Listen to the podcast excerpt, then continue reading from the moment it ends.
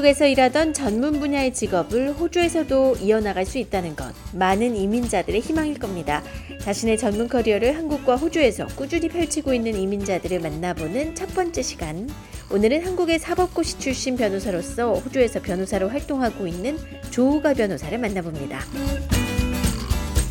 네, 조우가 변호사님 연결돼 있습니다. 안녕하세요. 네, 안녕하세요. 반갑습니다. 네. 네, 오늘 시간 내주셔서 감사합니다. 네. 네, 먼저 우리 SBS 청취자 여러분들을 위해서 조우가 변호사님 지금 호주 법무법인에서 하고 계시는 일 간단히 좀 소개 부탁드릴게요. 네, 안녕하세요. 먼저 다시 한번 인사를 드리겠는데요. 네. 저는 이제 H&H 로이어스에서 한국 변호사 자격을 가지고 현재 일을 하고 있고요. 저는 현재 그 저희 법인에서 호주로 진출해 있는 이제 한국 기업이나 뭐 정부기관 또는 이제 한국으로 진출을 하시려는 이제 호주 기업들을 상대로 이제 법률 자문을 제공을 하고 있고요. 이외에도 이제 한국이랑 관련된 법률 문제가 있으신 개인 클라이언트 분들께도 다양한 법률 자문을 제공하고 있습니다. 네. 사실 호주에서 이 법무법인에서 활동을 하시기 위해서는 호주 변호사분들이 네. 호주 변호사가 돼야 한다고 생각할 수가 있는데 사실 조가 변호사님께서 사법고시 한국의 사법고시 출신의 한국 변호사시잖아요. 네, 네, 맞습니다. 그런데 네, 호주에서 이렇게 변호사로도 활동하게 된 데는 또 어떤 계기가 있었을지 궁금해지는데요. 그렇게 뭐 특별한 계기가 사실 있었던 건 아니기는 한데요. 뭐 제가 이제 호주로 처음 오게 된 건 이제 2019년도였습니다. 근데 네. 그때는 이제 남편이 이제 회사에서 호주로 발령을 받았거든요. 그래서 네. 어쩔 수 없이 이제 남편을 따라서 자의반 타의반으로 오게 되기는 했는데요. 사실 이렇게 호주로 제가 오기 전까지 외국에서 저는 살아본 경험이 없었거든요. 그래서 네. 호주로 이렇게 이주를 하는 거에 대해서 사실 많은 좀 걱정과 두려움이 있었는데 이제 네. 당시에는 뭐 나름 이제 한국에서 안정적으로 직장에서 잘 나가고 있었기 때문에 그렇죠 자리 잡으셨는데 네. 그래서 왠지 이제 호주로 오면 모든 걸 다 새로 시작해야 될 것 같은 거예요. 그래서 네. 좀 하시는 부분이 사실 많이 있기는 했었습니다. 그리고 이제 2019년 정도가 이제 제가 이제 법조계에 몸을 담근 지 이제 한 10년 정도 됐을 때여서 네. 이제 좀 호주로 이주라는 좀 변화를 통해서 이제 뭐 제 커리어뿐만이 아니라 이제 제 인생에서도 좀 나름 한 단계 좀 변화를 주고 싶다라는 생각을 하게 되었고요. 그래서 이제 음. 당시에 남편과 이제 당시 이제 4살 정도 된 제 딸과 함께 이제 음. 호주로 이주를 하게 되었습니다. 네. 당시에 그런 결정을 하기까진 굉장히 사실 큰 음 결심이 필요하셨을 것 같아요. 네. 그 남편분을 따라서 물론 오게 되셨다고 했지만 이 본인의 커리어가 또 잘 자리 잡고 있는 상황에서 이렇게 결정을 하시기 쉽지 않았을 것 같은데 이 대부분의 또 네.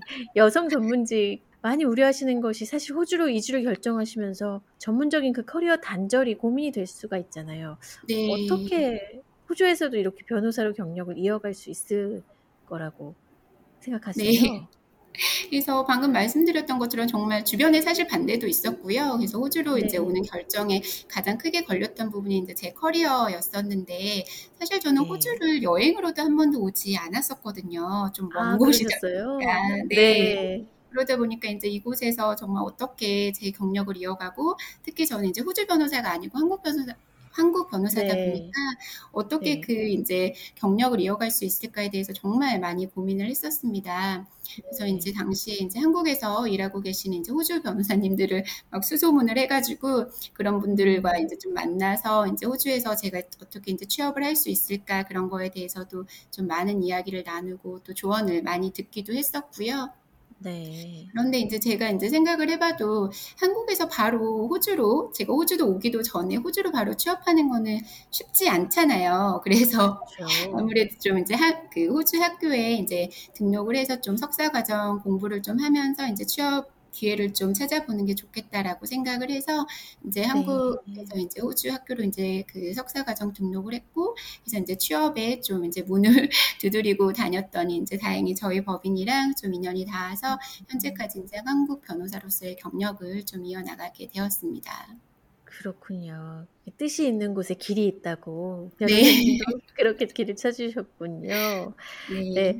호주에서 사실 변호사로 일하기 위해서는 그 조 변호사님 같은 경우에는 법학 석사 과정을 공부하신 거잖아요. 네. 그러면 또 그렇게 필요한 과정, 뭐 학업이나 뭐 시험이나 이런 요건이 있을까요? 설명해 주실 수 있을까요? 네. 저는 뭐 계속 말씀드렸다시피 인제 호주 변호사가 아닌 한국 변호사로서 업무를 하고 있는 거잖아요. 그래서 네. 사실 뭐 특별히 별도로 어떠한 자격이나 요건 같은 걸 갖출 필요는 없었습니다. 그렇지만 이제 좀 알아보니까 호주에서 인제 외국 변호사로 업무를 하기 위해서는 그 네. NSW주 안에 인제 Law Society라는 인제 기관이 있잖아요. 그래서 그 네. 기관에 제 한국 변호사 등 자격을 등록을 하게 되면 인제 해당 주에서 제 이제 한국 변호사로서의 인제 법률 자문을 좀 공식적으로 이제 제공할 수 있도록 하는 부분이 음. 있어서 최근에 그 인제 등록을 하기도 하였고요.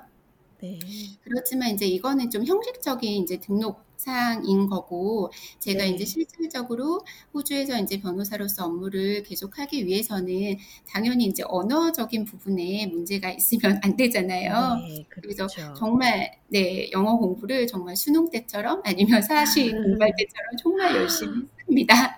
그래서 와 인제 그러셨군요. 네. 그래서 한국에서 인제 호주로 오기로 결정한 그 당시부터 인제 영어로 된 인제 책도 정말 많이 보고 영어 회화 네. 공부도 정말 많이 했고요. 그거는 인제 지금도 꾸준히 인제 영어 스터디 모임을 하고 있는데 그렇게 인제 영어 공부도 많이 하고 또 인제 그 맥쿼리 대학교에서 제가 사실 마스터 그 공부를 했었는데 네. 그때도 이제 영어로 된 이제 법률 용어, 뭐 법 해석 이런 부분에 대해서 좀 친숙해지기 위해서 이제 네. 리서치도 많이 하고 주변에 많이 묻기도 하고 그러면서 좀 영어 공부를 많이 했었습니다. 그래서 그런 부분들이 지금 현재 제가 호주에서 변호사로서 업무를 하는 데 있어서 좀 많은 도움이 된 것 같습니다. 아 그러셨군요. 사실 영어 공부라는 것이 뭐 끝이 없긴 하지만요. 네. 근데 이렇게 법률 용어를 공부하셔야 되고 법 해석을 공부하셔야 되면 아 그쪽 분 분야의 영어는 또 더 어려울 거라는 생각이 네. 드는데요. 정말 어렵더라고요. 사실은 이 한국말로 들어도 어려운 부분이 저희 같은 일반인들에게 너무 많거든요. 네. 그런데 와 이 영어로 또 공부하시기 위해서 많은 노력을 하셨다는 게 어떤 말씀인지 이해가 됩니다. 네. 특히 뭐 언어적인 부분 지금 얘기하셨지만 어 어려운 점이 어떤 게 또 있었을까요? 네. 어려운 점이 사실 많았는데요. 제가 네. 인제 호주에서 한국 변호사로 일을 하다 보니까 좀 업무적으로 사실 힘들었던 부분이 제가 호주 변호사가 아니고 한국 변호사 그러니까 외국 네. 변호사로서 인제 자문을 제공하다 보니까 어떤 인제 네. 자문을 해야 되는 상황이 됐을 때 제가 좀 주도적인 역할을 하지 못한다는 부분이 사실 좀 아. 많이 아쉬운 부분이었습니다. 그래서 예를 네. 들어서 만약에 호주에 진출한 한국 기업이라고 하더라도 법률에 대해서 인제 질의를 할 때 대체로 호주법을 기초로 하는 질문이 많거든요. 네. 그러다 보니까 네. 한국법에 대한 부분을 이제 호주법과 인제 비교법적인 분석으로 그냥 자문을 제공하는 경우가 많아서 이제 음. 그런 부분이 사실 좀 개인적으로 많이 아쉽기는 했었는데 제가 인제 네. 호주에서 한국 변호사로서 업무를 하는 기간이 좀 길어지고 한국법과 관련된 인제 다양한 자문을 제공하고 또 관련된 인제 기사들도 많이 기고를 했거든요. 네. 그러다 보니까 인제 저희 법인에 이제 한국 관련된 이제 업무 비중이 점점 더 늘어나게 되었어요. 그래서 최근 들어서는 인제 한국과 관련된 법률 문제를 가지고 있는 이제 한국 기업뿐만 들 기업뿐만이 아니라 이제 호주 기업 네. 또는 이제 호주인 분들이 인제 개인 클라이언트 분들의 문의도 좀 많아지고 있어서 인제 보다 쪼끔 더 음. 주도적으로 한국법에 대한 자문을 제공할 수 있어서 인제 그 부분이 좀 개인적으로 상당히 고무적이다라고 좀 생각을 하고 있습니다. 최근에는 이제 한국으로 진출하기 위한 그러니까 한국에 대한 관심이 늘면서 한국으로 진출하기 위한 기업들이 많아지면서 이런 것이 늘어난 네 건가요? 맞습니다. 그래서 최근에 또1 가지 예를 인제 저희 실제 음 자문권을 말씀을 네. 드리면 이제 호주 기업이었는데 호주 기업이 인제 한국으로 진출을 하고자 했던 상황이었어요. 근데 아 한국은 네. 인제 그 노동법에서 파견 근로자의 근로자성이라는 부분에 대해서 상당히 좀 엄격하고 보수적인 법리를 가지고 있거든요. 그래서 그런 부분에 네. 있어서 이제 호주 기업이 한국 변호사인 좀 저를 찾아와서 이제 관련된 노동법에 대한 질의를 좀 한다던가 아니면 이분도 이제 다른 케이스인데 호주 클라이언트 분이셨는데 이제 한국 법원에서 소송을 진행하셔야 되는 상황이었습니다. 그래서 그런 경우에 이제 네. 같이 좀 대응 전략을 마련한다든가 하는 정말 한국법과 관련된 좀 다양한 질의가 들어오고 있습니다. 그래서 제 생각에는 이제 그렇군요. 호주에서도 한국법에 대한 자문을 좀 쉽게 받을 수 있다는 부분이 아무래도 호주에 계신 클라이언트 분들의 니즈에 좀 맞지 않았나 생각을 하고 있습니다. 지금 말씀하신 대로 이제 한국 법률에 맞게 또 호주 법률에 맞게 그렇게 자문을 제공하신다고 네. 하시는데 호주의 법률 시스템과 한국의 법률 시스템 많이 다른 부분이 네. 있겠지만요. 대표적인 그런 차이를 어떻게 볼수 네. 있나요? 예전에도 이거 관련해서 제가 신문 기사를 한번 쓴 적이 있거든요. 근데 이제 가장 네. 대표적인 차이점이 호주와 한국은 이제 법률 체계가 정말 완전히 다르다는 점입니다. 그래서 호주는 이제 네. 영미법계를 따르고 있는 판례법 국가고 한국은 이제 독일 법제를 따르고 있는 성문법 국가거든요. 그래서 그냥 쉽게 네. 말씀드리면 호주는 어떤 케이스가 발생을 했을 때 법원의 판단이 이제 판례가 판단의 기준이 되고요. 한국은 이제 법원의 네. 판단은 보충적인 의미가 되고 이제 법조문이 판단의 기준이 됩니다. 그래서 제가 이제 네. 한국에서 변호사로서 업무를 하면서 자문을 할 때 가장 먼저 했던 일은 항상 관련된 법률을 찾아보고 이제 해당 조문을 분석하는 음. 것이었거든요. 그렇겠네요. 네. 네. 그런데 이제 호주에서는 해당 사안과 이제 유사한 이제 판례, 법원에 이제 케이스가 음. 있는지 그리고 그 해당 케이스에 대한 네. 분석이 좀 우선시 되는 점이 저는 개인적으로 상당히 좀 새로웠습니다. 그래서 물론 호주에도 네. 법조문이 있기는 하지만 한국의 법조문 체계와는 또 상당히 다르더라고요. 그래서 그런 해당 네, 아. 법조문을 찾고 이러는 것도 예, 생소하고 많이 어려웠었습니다. 네. 네, 호주와 한국에서 이렇게 변호사로 각각 활동을 하시면서 사실 그 직업적인 부분에 있어서 분명히 또 차이도 느껴질 거라고 생각됩니다. 네. 일적인 부분 말고요. 호주의 변호사로 일하 일해보고 한국에서 변호사로 일해보고 어떤 또 차이점이 가장 극명하게 느껴지셨어요? 우선 이제 호주랑 한국이 변호사를 자격하는 취, 그 변호사 자격을 취득하는 과정이 매우 다르다 보니까 변호사로서 네. 이제 업무를 트레이닝해 나가는 방법도 상당히 좀 다르다고 느꼈거든요. 그래서 아, 한국은 네. 이제 예전에는 사법 시험, 현재 이제 변호사 시험이라는 이제 시험을 통해서 변호사 자격을 부여를 하지만 호주는 네. 이제 뭐 학부라든지 JD 과정을 이수를 하게 되면 이제 별도의 시험 없이 이제 변호사의 자격이 주어집니다. 그래서 네. 이렇게 변호사 자격 취득 과정이 달라서 그런지 이제 한국에서는 일반적으로 해당 시험을 합격한 다음에 내가 이제 변호사로서 일을 처음 하는 경우가 대부분이거든요. 그런데 네. 호주는 이제 법학 과정을 이수하는 그 학생 때부터 이제 로펌이라든지 뭐 기업에서 변호사 업무를 조금 더 일찍 경험을 하게 되는 아. 것 같습니다. 그래서 네. 어느 나라의 뭐 변호사 양성 제도가 더 낫다 이렇게 말을 할 수는 없지만 둘 다 장단점이 있기 때문에 그렇게 말을 할 수는 없지만 네. 개인적으로는 이제 한국도 호주처럼 조금 더 일찍부터 이제 실전 경험을 통해서 좀 실력을 쌓을 수 있는 음. 토대가 마련되면 좋지 않을까라는 좀 생각을 네 하게 네. 됐습니다.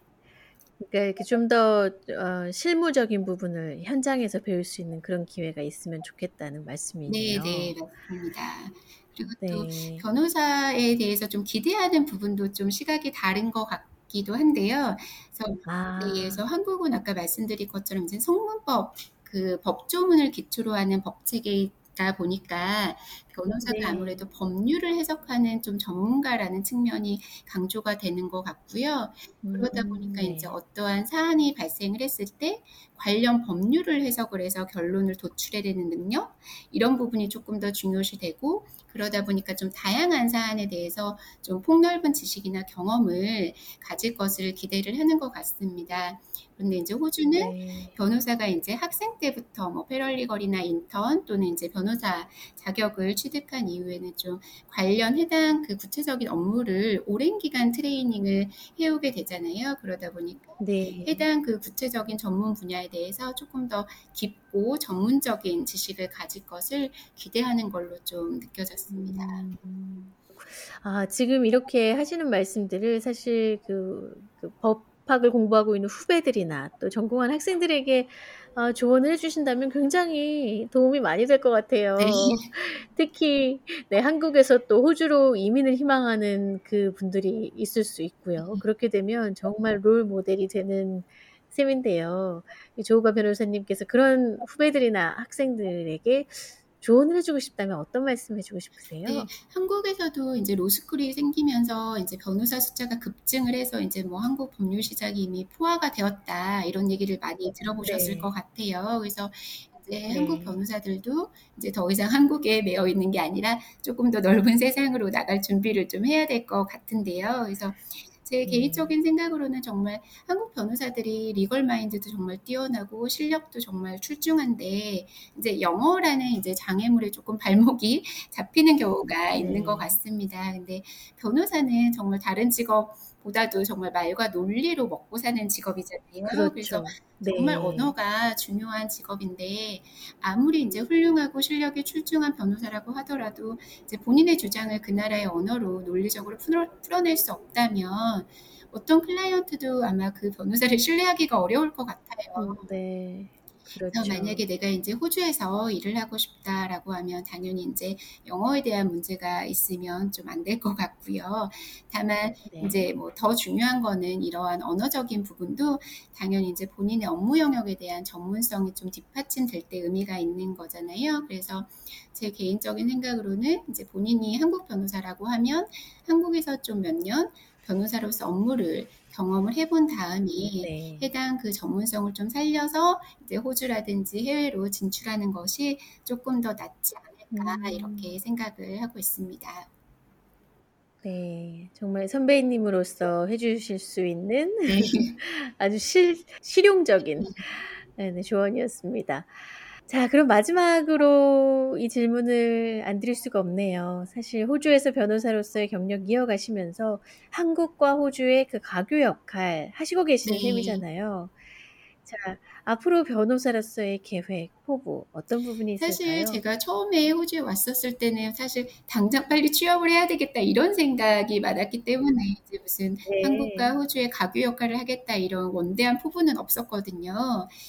이제 몇 년 동안 네. 호주에서 한국 변호사로서 업무를 하다 보니까 호주와 한국 간의 변호사로서 기여할 수 있는 부분이 생각보다 정말 많다는 걸 깨닫고 있습니다. 그래서 예를 들어서 호주 네. 정부에서 인제 새로운 규제나 정책을 도입하는 경우가 있잖아요. 그러면 호주에 진출을 그렇죠. 했거나 뭐 진출을 고려하고 있는 기업들이 사전에 이를 대응할 수 있도록 이제 가이드라인을 정하는 업무라든지 아니면 이제 최근에는 한국 네. 부동산 시장과는 좀 달리 호주 부동산 시장에 대해서 좀 긍정적인 시선으로 투자를 하고 싶어 하시는 분들도 많이 계시더라고요. 그래서 이런 분들이 투자하실 네. 수 있도록 구조를 좀 짜는 방법 이런 거라든지 이렇게 좀 사실 변호사로서의 전형적인 그 법무 업무 외에도 한국과 호주 간에 인제 수많은 교류에서 중간 역할을 할 수 있는 부분이 많더라고요. 그래서 이제 앞으로 만약에 네. 한국에 계신 분들이 ' 호주에 내가 좀 뭘 해 봐야 되겠다.' 아니면 반대로 호주에 계신 분들이 '한국에 뭐를 좀 해 봐야 되겠다.' 이런 생각이 들 때